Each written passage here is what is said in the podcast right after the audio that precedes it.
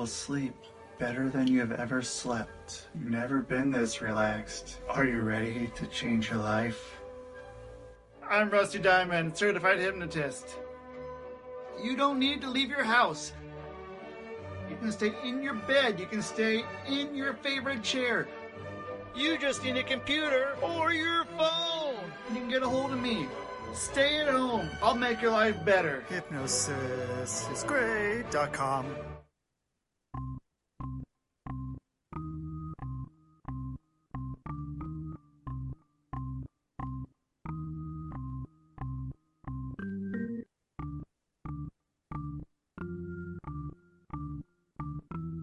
It's Rusty Diamond, motherfucker.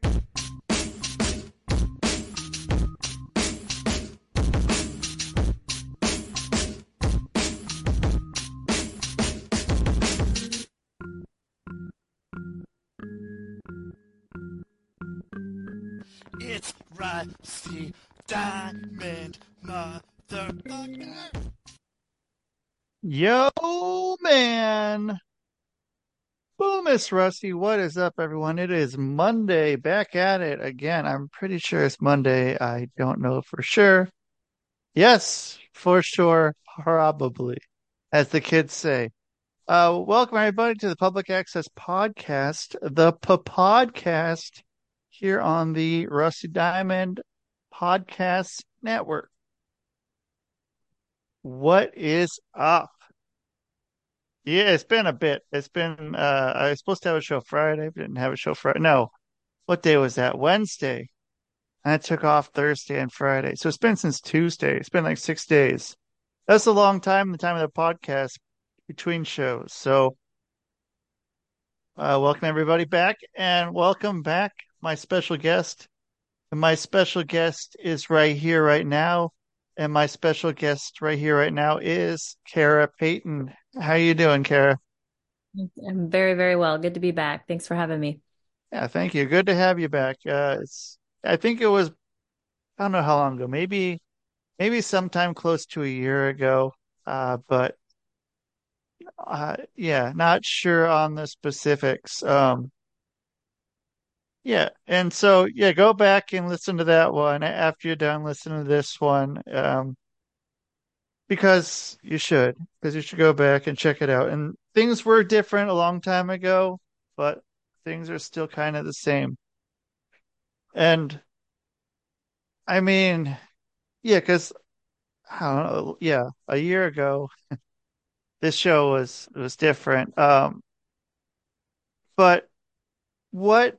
What's been, been going on with you since the last time we spoke, which was, yeah, probably a year ago? What's kind of new in the Kara world? Oh, gosh. Well, definitely the qualifiers of qualifiers of life we all go through, for sure. And, you know, anybody that wants to teach something or make an impact in a potential space, obviously, they've got to walk the gamut of their own journey in that. Like, how how invested are you really into teaching this? And the universe seems to dish up our own personal test to see if uh, we really have what it takes. So happy to report, definitely walked the gamut, definitely got bloody, definitely got bruised, and on the other side of it, some some significant productions have come from it that I'm very proud of. Kind of that stepping into the arena thing, as opposed to doing really good at the stall tactics that I was, I was good at doing the optics game. And, you know, okay, these are the things that make it look on the outside as if I am playing this part or playing this role, playing this character that people know as Kara Payton. I'm, I was doing a really, really good job of playing the character. And uh, it even just in the last year since we last talked, there has been a definite, we'll say, retiring of character, of the character of Kara Payton. That that has been that has been retired. So cue Jim Carrey life crisis. Hopefully not, but something something in the same family of that for sure. So I mean, yeah, that's, if you're going to be better, I mean, you have to get thrown these uh, obstacles and things to work through so that you, you know, the, have that experience. Because, I mean, yeah, it's it's one thing to say you know how to do this, but having gone through it, it's it's a whole different ball game. And it's, yeah. Um, what was what was kind of the point where you realized, oh, okay, this is something different than what I was into at first, and now this is we're playing we're playing on a different level now. What was kind of the moment you realized that?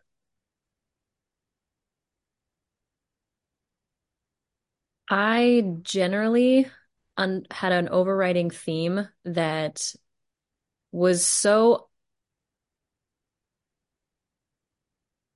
the umbrella, the thematic umbrella that basically infiltrated every subject of my life, my family, my health, my relationships, my career, my children, everything, was that I was still in some way hiding. Hiding something, hiding me, hiding truth, hiding the qualifier, hiding the needle mover, hiding what would actually not only put me in the arena, but turn the lights on.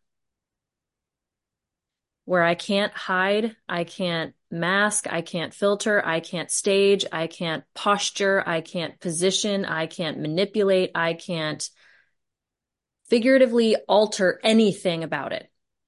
And the truth, my God, this like the, the idea of this ugly truth, the things that I didn't want to face, the things that would be, that would mean death, the things that would mean mourning, the things that would mean burying your dead and moving on by staring at the corpse.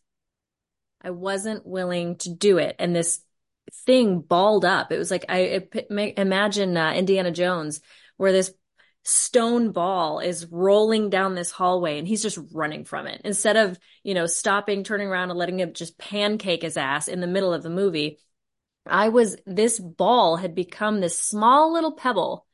And over time, this continued lying and posturing and trying to chase approval or avoid criticism or gain connection or keep people in my corner where I was understood or God knows what else, this pebble grew to this, yeah, quite literally this earth-shattering boulder that was rolling behind me all the time. And last year at some point, I just turned around and I was just, just take me, just log me, just flatten me. I don't, I can't run anymore. And I think the biggest revelation was that I wasn't actually making me run, because I was this character. I was this untouchable character. I, I had, I was, I was figurative bullshit. I was a concoction, a collection, an uh, in, intellectual creation that didn't really get hurt by anything. I was making my inner child run. She was the one that had to do, go through all of it.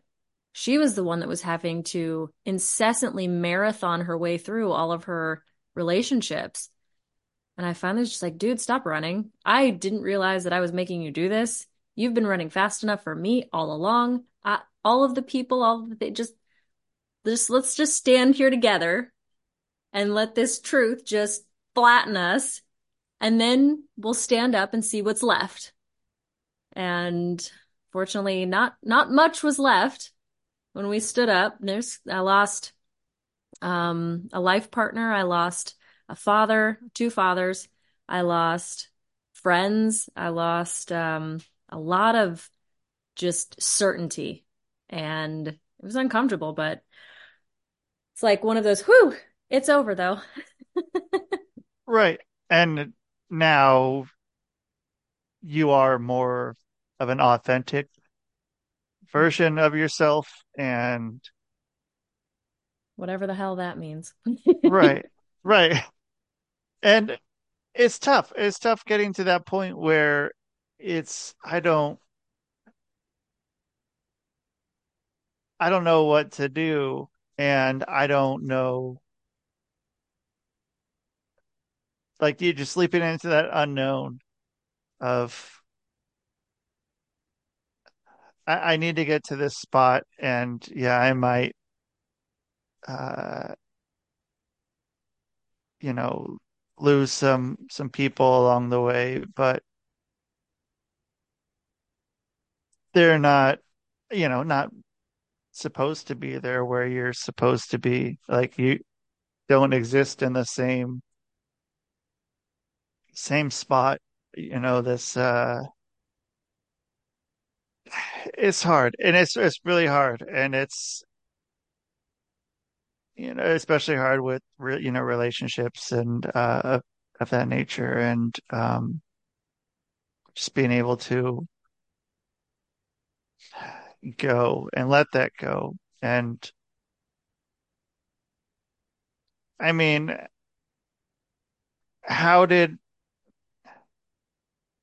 was it like a, a overnight kind of realization or an aha moment, or was it a I'm starting to realize this isn't really me and I need to be true to myself? Um did that come through, or was that sort of Or was it just all of a sudden, oh shit, okay, this is this is where I need to be. This is I'm I'm not not where I'm supposed to be, and I know this now. Is that more the case? It was a mixture of both, actually. I noticed that there was a there was a rising tension in me, an inability to have any kind of peace. Everything was riddled with some weird building anxiety that I couldn't quite quiet anymore. I usually could avoid, I could do the avoidance dance, the distraction dance, and the numbing dance, and it used to work. It used to work really well. I had my, I had my methods, my coping mechanisms, my defense mechanism. I had all those things in place, and they were working for a time. And then it just got to a place where nothing was sustainable. I couldn't do the same things I used to be able to do to hide out. And this like weird creeping anxiety got to a place where, for one, in my in my relationship that I was in, that was the first big blow. So it was kind of like it was rising slowly over time, and then all of a sudden an explosion where it's just it just completely shattered and fell apart, and I couldn't even like but I but I want the pieces. I want this isn't this isn't gonna work for me, for it to just be like, I don't know what to do. Where's the glue? Somebody help. And unfortunately, after that, after that big, massive explosion, I didn't realize all the other similar themes going on in other relationships to that one. I was essentially trying to marry my father. And so that explosion, the the ricochet and the the aftermath, that weird... when a nuclear bomb goes off, that that wave effect, it hit my relationship with my dad. And I all of a sudden realized, oh my God, that too. Like, that has to go. And then that theme of that entire side of the family came next. It was like, oh, now that too. And so explosions after the rising tension, it was like the oh shit moment and oh shit moment, this layer of protection, this onion. I was like, this is all I have of the onion left. This is it. I can't do anything with this. This is just me. So my coach and mentor at the time, he's he always told me, the truth will set you free, but first it'll piss you off. And he wasn't kidding, because the truth was so uncomfortably blissful to step into. I would find myself like addicted to that that sense of freedom and the and the movement and the breathing room that I had. But it once you realize that I've taken a few deep breaths and I'm in this freedom, and it's wonderful, and it's like, wow, truth is just such a it's such a pass. It's like weight off your shoulders and relief. But then you look around in that bliss and you're going, there's nobody else fucking here. I got all these room for activities, but nobody's here. And this is now terrifying, because now I have this weird juxtaposition of whether or not to take the red pill or the blue pill and go back to not knowing. And you can't just do that. You can't go back to unseeing. your themes, your habits, your shadows, your bullshit. You can't, or other people's shadows, habits, bullshits, demands, expectations. It's like, I can pretend, I can try to play the character again, but now I know, now it's clunky. Now it's not, I'm not just in the role of Batman. Now I'm in the role of Bruce Wayne wearing Batman's suit, and I'm incredibly uncomfortable and sweaty. It's like, I know this now. So yes and no, it was a little bit of both. It was a little bit of both. So, I mean, what happened then? Like, how, how did you, where, where did that take you? Like, once you got to the part where you, the onion was gone and you were what was, you know, that core of the onion, that was what was left, uh, you know, waiting for the new, you know, onion to, to bloom. Where did that, I mean, where that put you? Where was that kind of um yeah, like you said, if you're not able to relate to the same people on that same level, like, well, what did you have to do with that? Did you have to explain to them? Did you have to say the it's not it's not you, it's me? Um or which is Yeah. Yeah. Yes and no. Um, the first thing that I had to reconcile with was the fact that this, what was left of this onion was basically nothing. And so it's vulnerable. It's not as strong of a, I wasn't as strong of a person because I wasn't wearing all of these shields. I wasn't wearing all of these masks. And so I'm out here, but I'm unguarded, and it's me. It's not a role. It's me. So I kept volleying in and out of position of whether or not to protect this. I was like, well, she needs protection. She needs a sense of safety, because if I'm going to be authentically true and vulnerable and out here without a guard, I'm going to need to create a sense of safety in myself. And that's got to, that's the whole way to preserve a sense of authenticity, is to, okay, if to do this and to be out here, I've got to be really damn self-assured, really damn self-reliant, self-referencing, self-validating, and not the self-protection, not the self, you know, because self-protection, I didn't know any other methods of self-protection because I didn't know how to do boundaries yet. Self-protection, my default was always just to cover something, to hide something. So I knew that I didn't want to go a different way. It's like, if you know that you want to change something different and you don't really know where, it's like, well, it was clearly just go to the polar opposite. Just do everything that you didn't do before. And my explanation would have been, with all of my family, with anybody that I was noticing I was parting ways with, I had to give myself permission to understand that the information that I had was enough information. Something doesn't feel right. I don't like that I'm the only person in these dynamics that's initiating connection. I don't like the the setup, this weird offset setup where I'm treated as subhuman or subimportant or second class to these people. So that's enough information. And as opposed to my usual tactic of, let me see if there's a way I can negotiate. Let me see if there's a way I can bring us to the table and find and smooth over any of the problems or issues we're having in our connection. And it's like, well, I've done that. If I'm honest, I've done that for my entire life. I was the one bringing us to the table, and it's never worked out for me. And the situation I always walk out of after these conversations is more settling for less that I needed and just working harder to be more perfect, to please more, to approve. I was taking more on my plate and on my shoulders, and I was getting even less. And now I had a problem with it. So they were on alert that their intolerance for my needs to begin with was sparked up. They knew that I was, so they created this like distance. And it literally had to be something to the effect of, I'm tired of this dynamic, and I'm sure that it will not change. I'm walking away. Period. Like, no, I'm sorry. No, if you, if you then, if you, like, I wasn't bringing them into the equation anymore at all. It was, I'm done with this dynamic. I no longer want to be connected to you. Period. and being sure of that. And that sucks because your whole brain is going, what are you doing? I'm built for connection. I'm built for attachment. And we have all these little safety nets and you're cutting the ropes on all of them. What the hell is going on? I thought I was having a life crisis. So that, you know, you, you, you do that and you really have to get so good at creating a sense of safety within you, because otherwise that's not sustainable. You will, you will go, you might, you might disconnect from them, but then a week later you're coming back asking all these, you know, begging, negotiating questions, backtracking. So was this like, uh,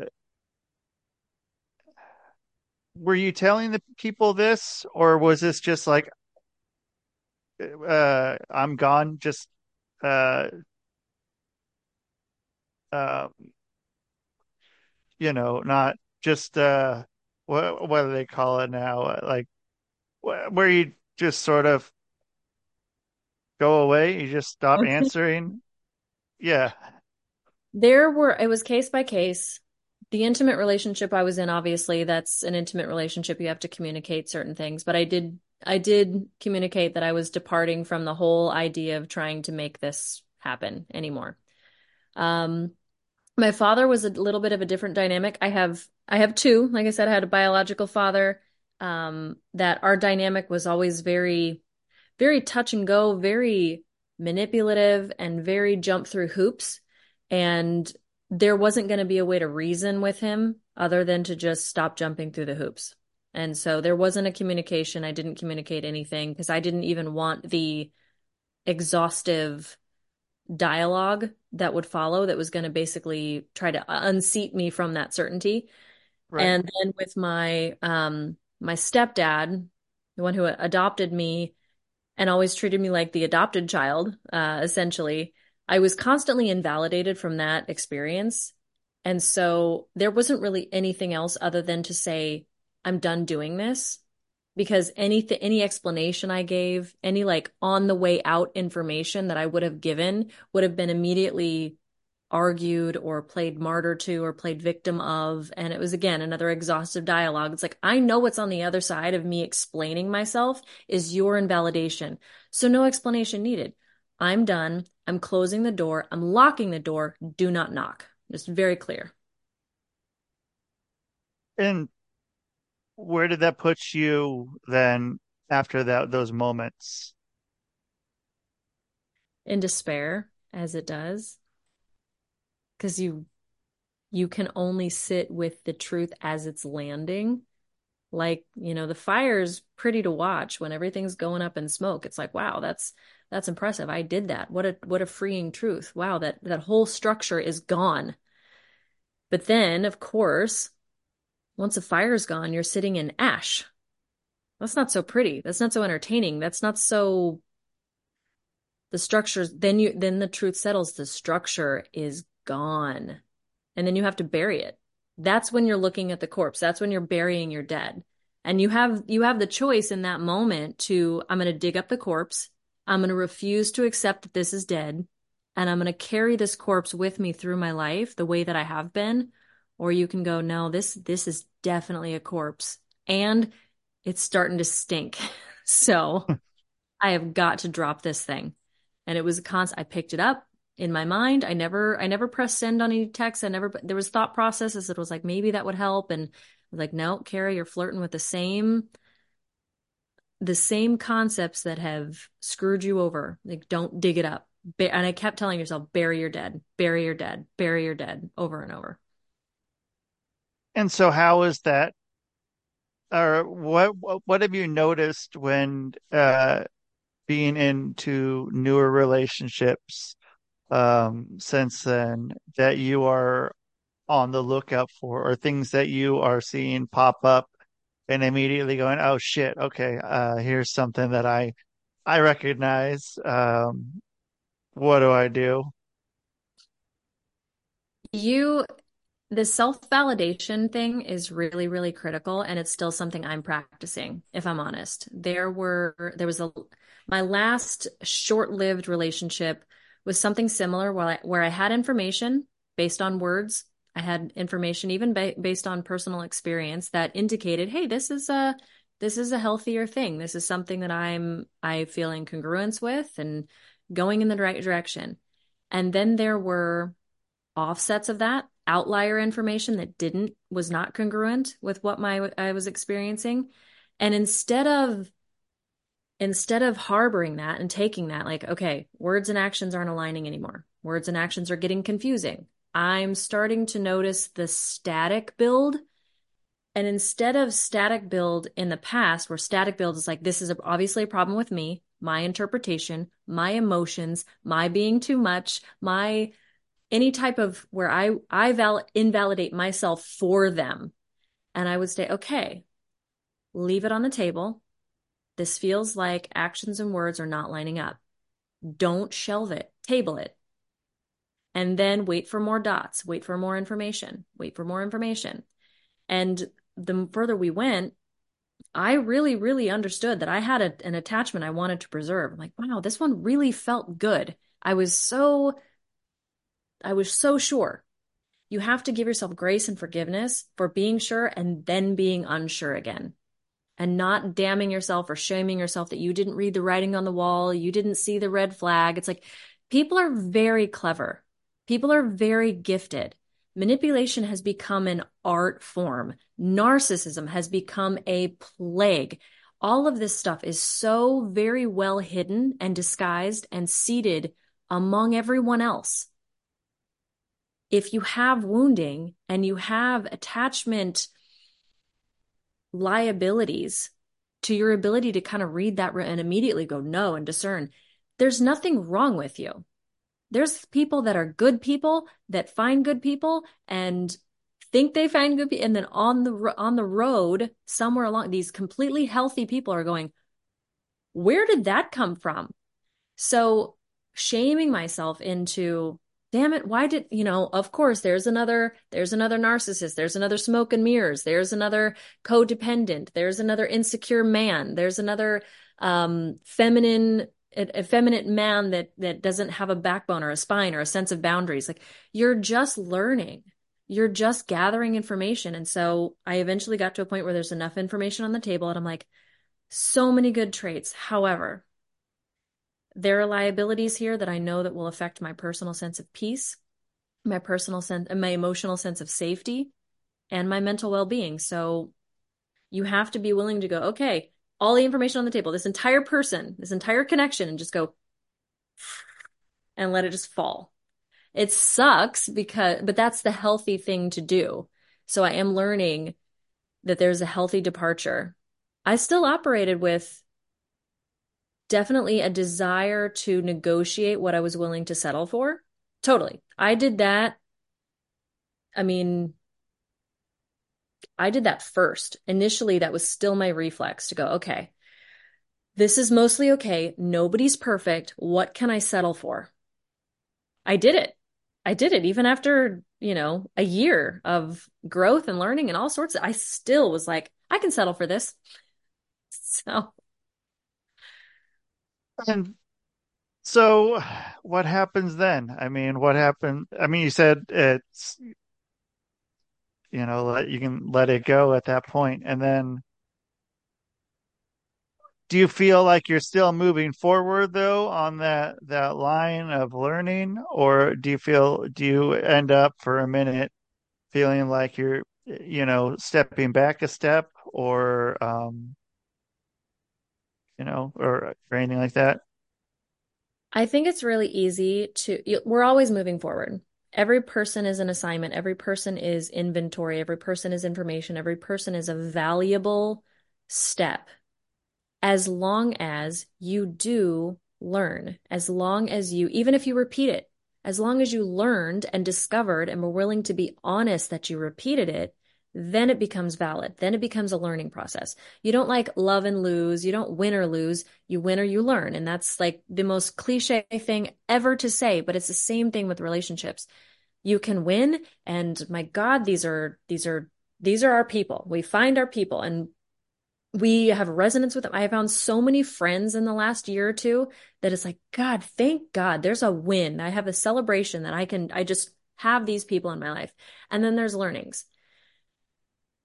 I in the last several weeks, noticed that I was willing to still kind of chronically pathologize myself as the person that will always find these kind of people, or never, always, never, always, never, always, never, you know, just kind of this doomsday thing. I noticed that I did go into that dialogue, like, geez, what's wrong with me? How could I not see how, you know, what kind of, no, I'm the person that's easily left. I'm always going to be the person that's like, they have interest and they feign interest. It's like, okay, that's, that's a story that I'm uncoupling from. That's an identity that I'm uncoupling from. And that's an identity that my wound wants me to believe, because my brain does not want change. My brain wants the familiar. My brain wants the familiar imprint of my childhood, which was nothing but chaos and back on again, off again, on again, off again. So you have to, you have to allow the expansion for all of those things to be permissible, for all of those things to land. And it's not, it's not easy. It's so not easy. These things are, they're they're grooved into our psyches and our emotional habits and patterns, and these are our this is our setup. It's not just like, oh, I don't like this wall color anymore, so I'm going to paint it. It's so abstract and subjective. There's no place to look at. Like, oh, I don't like the way that that color is. Let's change the color. You have to, it's it's intrinsic and inherent and messy and cognitive and all sorts of things that it's not as easy as just, I think I'll, ch- I won't be insecure anymore. How about that? Right. Yeah. I'm done with that. I'm, I'm done being insecure. Ugh, look at that. Look at that. It's totally done. Secure now. Good. Good. Um, so uh, where, where's a spot that like you thought you would be, like, because obviously that's not where you, you thought you would be. And have you thought about the the what ifs with those places if you had stayed in that uh, that former place that you were at, that former place in, in your in your head, in your life? Have you thought about what that would be like? Or is that just like, I don't, no need to think about it because it's not my life? I do, actually. And I think that's natural for us to placate the what ifs, and especially in moments of maybe loneliness, holidays, Valentine's Day, seeing couples, seeing happy families, seeing social media posts of other people. We kind of go into what had happened with the one that got away, or we daydream about, you know, finding some star-crossed person in a perfect moment of destiny or fate. And the problem with that is it's this torturous mental masturbation that causes us agony. And when we when we start to realize that, like, hey, this actually doesn't serve me, this behavior doesn't serve me, it only seeks to kind of pathologize myself, my life, and creates an assumption of a story that we haven't even lived out yet. I did, I practiced an exercise that I thought was very interesting, um, probably six months ago, six, seven, eight months ago. I was missing my, I was mourning my relationship, mourning my life, mourning all of this loss, just all of this loss. It was like all hitting me all at once.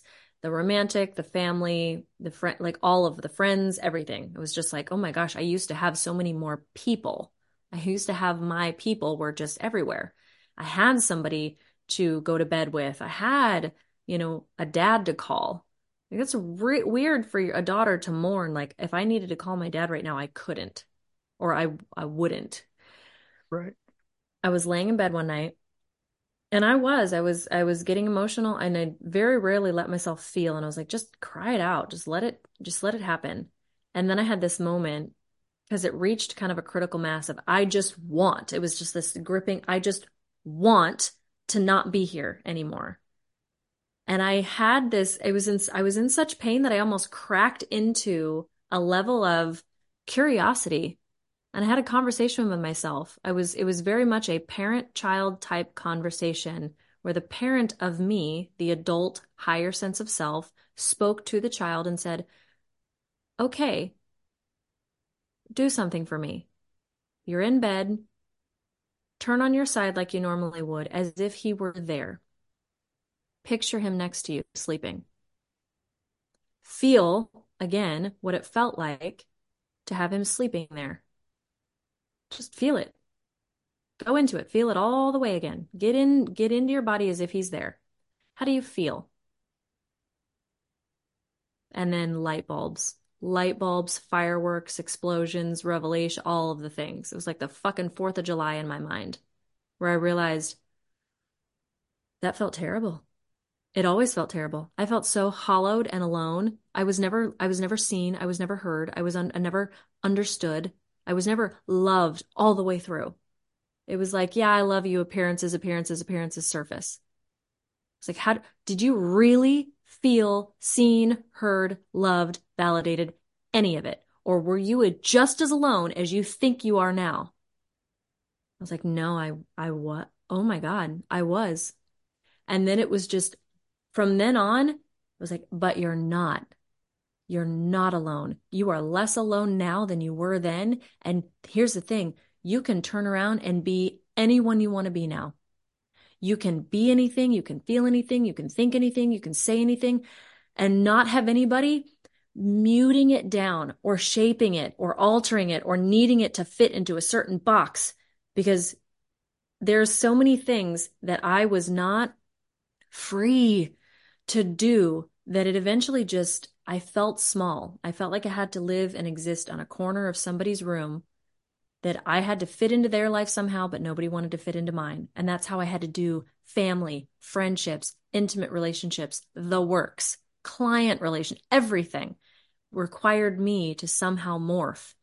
And I, from that moment, I flipped up my covers, I threw around all the pillows, and I put myself in the middle of the bed, and I sprawled out completely, just like with this silly ass grin plastered on my face, with just my arms completely wide. I was like, oh my God, I remember that I can breathe and I have freedom. And this is awesome. This is everything I wanted. And so it's, it was moments, clairvoyant moments like that, where you're like, oh my God, I'm so glad that I didn't do that. And you feel like you almost escaped a, a, a crashing plane.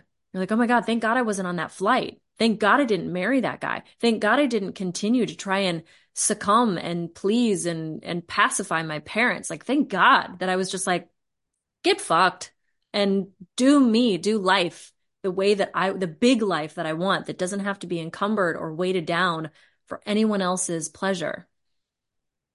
Right. And uh, I mean, you have to get to that point though, too. Like, and I don't think you can get to that point without yet going down there um to the pit of hell. Yeah. And uh you know I, I like I like my uh once you you know poop in your pants, uh you know using that old analogy, and like once you poop your pants, you can't poop your pants anymore. It's not going to be worse. Like you, you go you go out there and you do whatever you're going to do, because like what's what's going to be worse than that right there? And um you just, and it, it's hard. And it's hard to get there. Like when you're you're you're thinking you're getting down there, but then you find out like later on, like, oh, okay, that's pretty bad. And then it's like, oh shit, no, that wasn't that, that wasn't really that bad. It, it sucked. It was definitely something I don't know if I can come back from. But this is way worse. I found a uh, what was it? A it might have been a, a drink coaster, or a magnet or something in Detroit. I was in a store in Detroit and I found this coaster or something that said, rock bottom has a basement. I was like, that's perfect. That is, that is my life of personal development yep. and self-discovery. I realize that every single time I'm like, well, that was the last painful layer. It's like, oh no, there's rock bottom has a basement, baby. Let's keep going. Right. And that's, I mean, that's something that you could, I don't know how you could even tell someone that and have them genuinely believe you. if you told someone who hasn't experienced that, tell them that, oh yeah, yeah, there, there's, there's rock boom, but yeah, then there's a basement to this. Like, eh, no, like, it can't be that bad. It it's not, it's not bad. It's okay. It's, you know, like, but then like, oh yeah, shit, that sucks. Oh, yeah. That really sucks. But then you can do whatever you want. And well, nobody wants to go into that topic. When, right. if, if somebody had told me that I would be here at my personal development journey and self-discovery and exploration of all of this healing and all of this shit, if somebody had walked me through a summarized version of what I was going to face, that, hey, by the way, you're going to sell everything you own. You're going to live in Japan. You're going to divorce your husband, your best friend. You're going to destroy your family. You're going to lose your family. You're going to lose your, your parents. You're going to disenfranchise from all lifelong friends. You're going to bury your friend to cancer. You're going to, like, all of this stuff. If you had told me that that was what I was going to go through in twenty fifteen, I'd have run for the damn hills. No way was I in. The, the blue pill, the red pill, whichever one was going to be the one that opened my eyes, I would have absolutely taken the rest, the other one. I've been like, I will live on the Matrix and eat this steak and pretend it has flavor for the rest of my life. I'm good. Thanks. Bye. So rock bottom, we don't start with rock bottom, fortunately, when somebody is going to start their journey. They start with the one uncomfortable realization, that first tiny, like, am I really fulfilled with this? Does this really serve me? Is this really true? What is, you know, the baby steps. Thank God the universe doesn't just fire hydrant our asses unless we need it, unless we ask for it, unless it's been in, been in this impregnant phase of gestation of, you know, things we've been avoiding that we know that we know that we know that we know that we know it's coming. Yeah, maybe fire hydrant, fire hydrant or ass it, there anyway. It depends on the calling and the intensity of that calling from an inner being. But for most of us, it's, well, that doesn't feel right. It's a small little, small little step, small little thing. Do you remember what your first one was? That it was sort of set you. It was scorched earth. For me, everybody, you know, there's a lot of people, it's like, oh, I realized I'm unhappy with my career. And then I changed my career. I'm happy with my health. And it's like, I did a New Year's resolution. I followed through with it. And now I lost, I lost the weight and everything's great. For me, it was a, an all encompassing umbrella of just stench. And I went scorched earth. I, everything I owned, I had a life crisis. It felt like, where I was, I was clocking in and out of church. I had friends that didn't really know who I was. I had a marriage to a man that we, we were bonded to each other from trauma, not love. Um, I was trying to check all the boxes of my life and make myself make sense. I was doing the, the white picket fence, the Mercedes, the status, the cars, the career, the clothing, the, like, I was just trying to, this is what adults do. They go get married. They have two point eight kids. They have a barbecue on fourth of July and they and just like, they do the things. I was deeply unhappy internally with all of it, but it was everywhere. So I looked at my life. I'm unhappy with my career. I'm unhappy with my health. I'm unhappy with my marriage. I'm unhappy with my money. I'm unhappy with my friends. I'm unhappy with my spiritual life. I'm unhappy with all. So I thought it was me. Well, the problem here, this is all, you know, in my life. If it's everything, it's got to be me. It has to be exclusive to me. So I just thought, you know, keep your head down, quit complaining. If it's you, something's inherently wrong with you, and you're not gonna just be, this is, you've never been happy. So, and you were happy in childhood, but everyone's happy in childhood. See, there's a lot of things that I was taking for granted. I was, everyone's happy in childhood and then they're miserable in adult years. I was living in a story that this was all just my problem due to an inherent flaw, and there was nothing I could do about it. So when the pain point finally reached a critical mass, it was wild. I drove home from a Bible study and I walked into my own front door of my own house, the ginormous house that I had, we had to have to prove we had made it, from the Mercedes that I had to have to prove that I had made it. And I felt like I walked into somebody else's house. Like, I felt like I had, you know, that weird feeling. You're like, oh shit, wrong house, wrong place, wrong right. person. You tap somebody on the shoulder, like, oh God, sorry, I thought you were a, I did that to my own front door. I walked in, I was like, oh wait. And then I had to literally calibrate and look around like, no, my family's picture, my kitchen, my couch, this is my house. And the recognition still wasn't there yet. It hadn't caught up. Like I could tell me I'm in my house, and my whole body was like, nope, you're not. So it was this weird moment. And all of a sudden it collapsed on me that this facade, this faking, this acting, this dynamic that I was living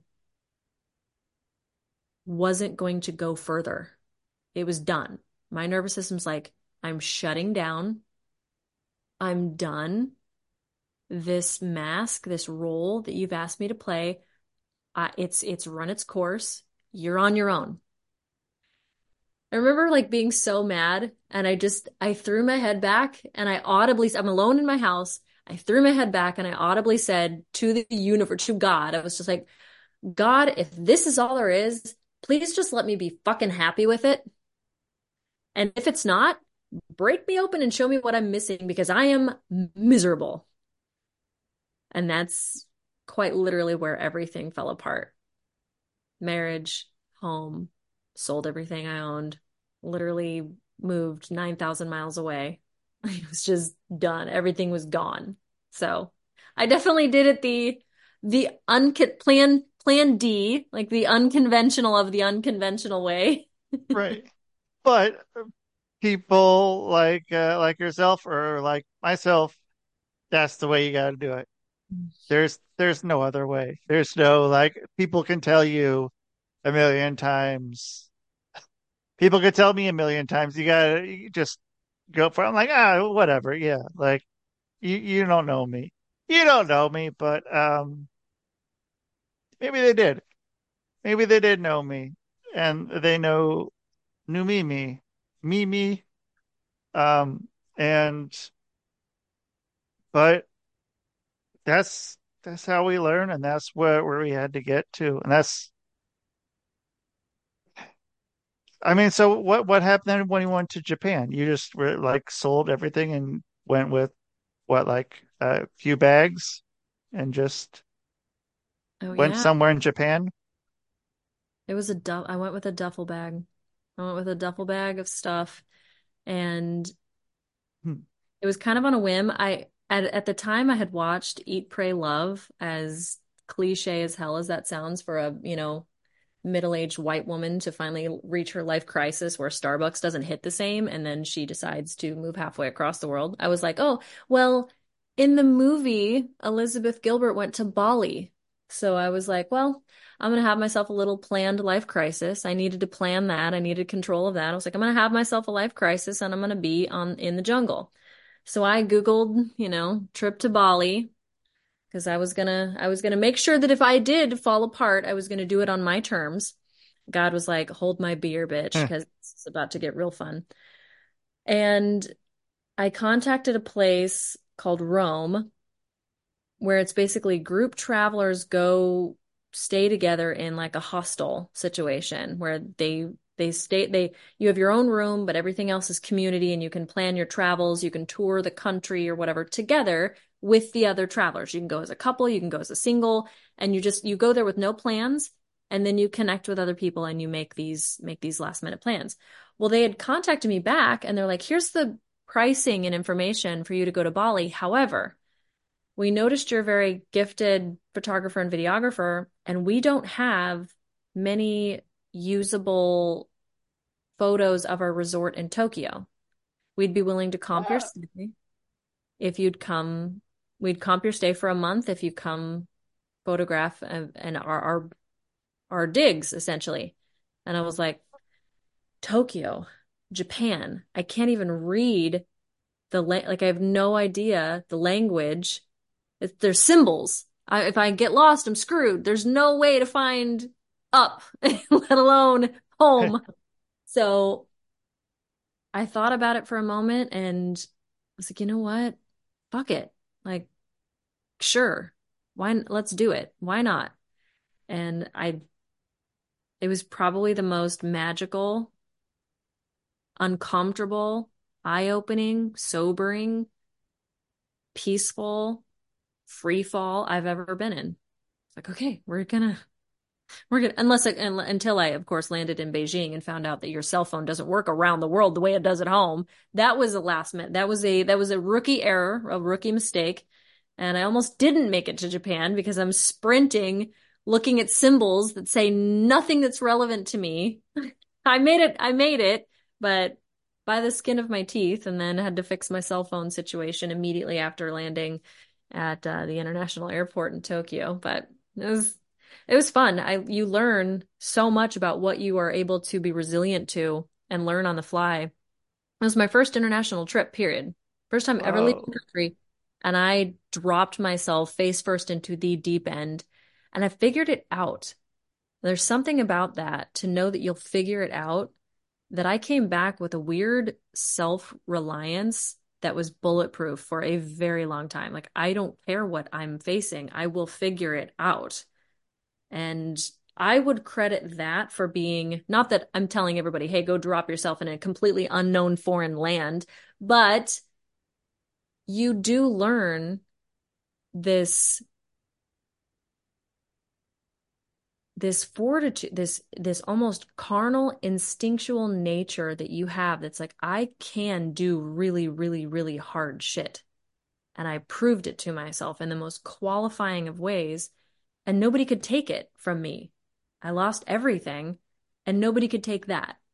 It's like, well, if I can apply, I'll figure it out to this, figuring out a subway system with a foreign language, figuring out how to navigate an entire country in a month with total strangers and no American money. Like, you'll figure it out. So I came back home with the same thing. Like, I'm curious of what all I can figure out. And then seven years later, here we are, fuck around, fucking around and finding out. Fucking around and find out. And so when you got back, were you kind of hitting the ground running on uh, bettering yourself and learning more about yourself? Was that, or was there sort of a, I don't know. I, I felt, yeah, when I got back from, uh, I got back from Asia, like, I stopped for a minute, and then it was hard to just, like, I, I, I was stuck. I was stuck for a minute, and then I, I figured it out, and then I hit the ground running, and, um, I don't know, but I, I think it took the getting getting stuck after that uh, to kind of get me going. Um, did you get something like that, or were you just go right after you got back from Japan? Something like that, because it I had never done up until my mid twenties. I was, I literally spent like it was a full-time job trying to be what everyone else needed me to be or expected me to be or put on me to be. Never once did I do any kind of self-referencing ever, like not even a little bit. So when I came back, having nothing but time in a new country, completely outside of my comfort zone, with no one looking at me that knew me as familiar or expected me to do anything anyway. I had nothing but open space to go. There's all of this blank canvas. There's all of these things and nothing but questions on how I'm going to choose to design this going forward. And I recognized that it was a design process. It wasn't just this micro observation of everyone around me and seeing, okay, make, filling in the assumptions of what everybody else wants me to be and then trying to manufacture that in myself, or at least manufacture the appearance of it. So when I got back, it was more or less the continuation of that process. I, I explored the ends of the earth. I explored the ends of myself to figure out what is actually there when it's not being directed, told, manufactured, faked, outright manipulated. Just what is there? What's there when everything else is cleared out? And that process lasted for a long time. And what was, was there? A lot of very eclectic, mix, mismatchy themes and styles, preferences, music, uh, ways to spend time, ways to waste time. Like there's just things that I just was like, the the day, the nights mixed together. I wasn't, I wasn't going to bed at certain hours. I was, I would wake up at five o'clock in the morning and I was just like, I'm writing. I have to write. I have to get this all out. I have to do this. I would, I would lay in a bathtub listening to Wayne Dyer until five o'clock in the morning and watching all of these like mind-blowing revelations happen above me in the, in the, in the shower stall. Like, oh my God, there's so much here. Um, it was a beautiful, very interpersonally transformational time because I actually got a glimpse of the person that was in the mirror as opposed to this just, you know, it became five D and not two D.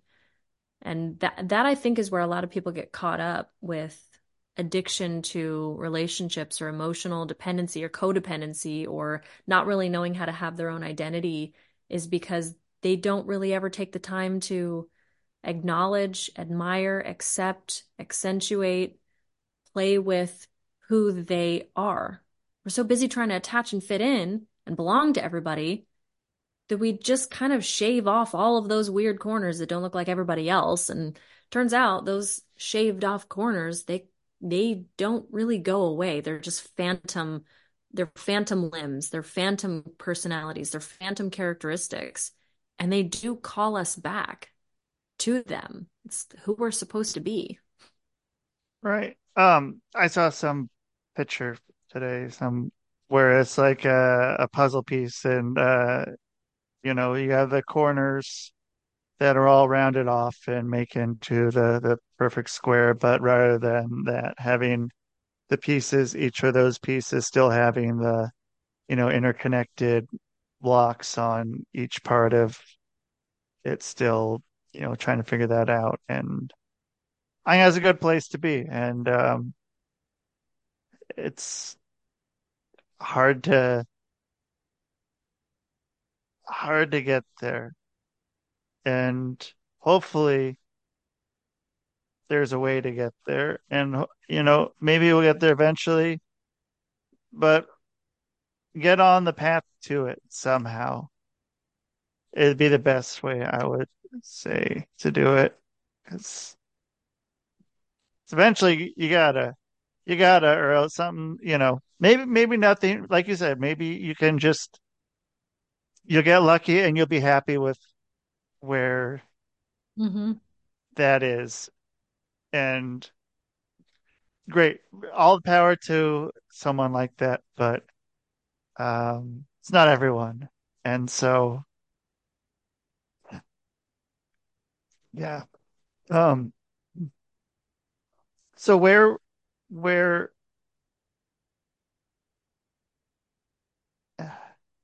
where can people find you? How can people find you if they want to try to get to newer places in their lives, make new connections, find more out about themselves through you? I love the last question, actually, specifically, because that's, I had a, a website that was very just what I thought it needed to be. And then in the new year over winter break, I, I completely just overhauled the damn thing to make it my own. Some some place where somebody could go for a touchstone resource, some sort of foundation or guidance, or even just like a safe envelope to be a complete and total mess. And so I'm actually really proud of my website and think that that's a really good resource for anyone in any walk of life, whether they're they don't really know what's happening. They just want someone to help narrate and walk them through like, hey, these are some of the things that can be expected and experienced while you're in this weird journey. And then there's people's like, nine one one, I need intervention, like, help right now. I need someone in my corner. Like, what the fuck is happening? Um, and everything in between. So obviously kara payton dot com, but I'm pretty easily Googleable and searchable. And I think Instagram's probably where I, my, affinity lies with the social media that's actually in my hands and the, the community that I've built there. But I am everywhere. It's just, there's, There's a time and a place and a space for anybody, no matter what part of the journey they're on. I have definitely had deep resonance with the beginning phases, the messy middle, and getting toward some clear opening. I've I've walked it all, so I've talked about it all, and I've guided through it all. So it's um it's all there. Cool. Well, yeah, thank you very much for coming on and uh, being on again, and um yeah, have have you back in a few months if you're up for that. And yeah, uh, figure out more about life. You know, that was always good. Count me in. Cool. All right. Well, um, yeah, well, thank you. And I hope you have a great rest of your day then. All right. You too. Thank you. All right. Thank you. All right. That's Kara Payton. So, um, yeah, check her out, kara payton dot com. So that's the place. Thank you, everyone, for being here on the Rusty Diamond Podcast Network. Do stuff. Do stuff. You do you. And that is the show. Man.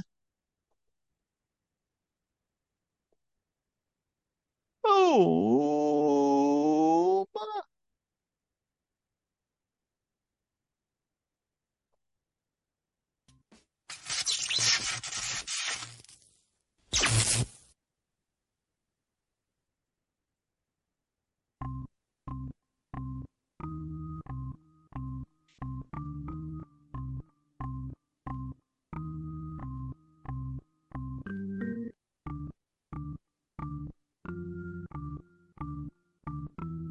It's Rusty Diamond, motherfucker.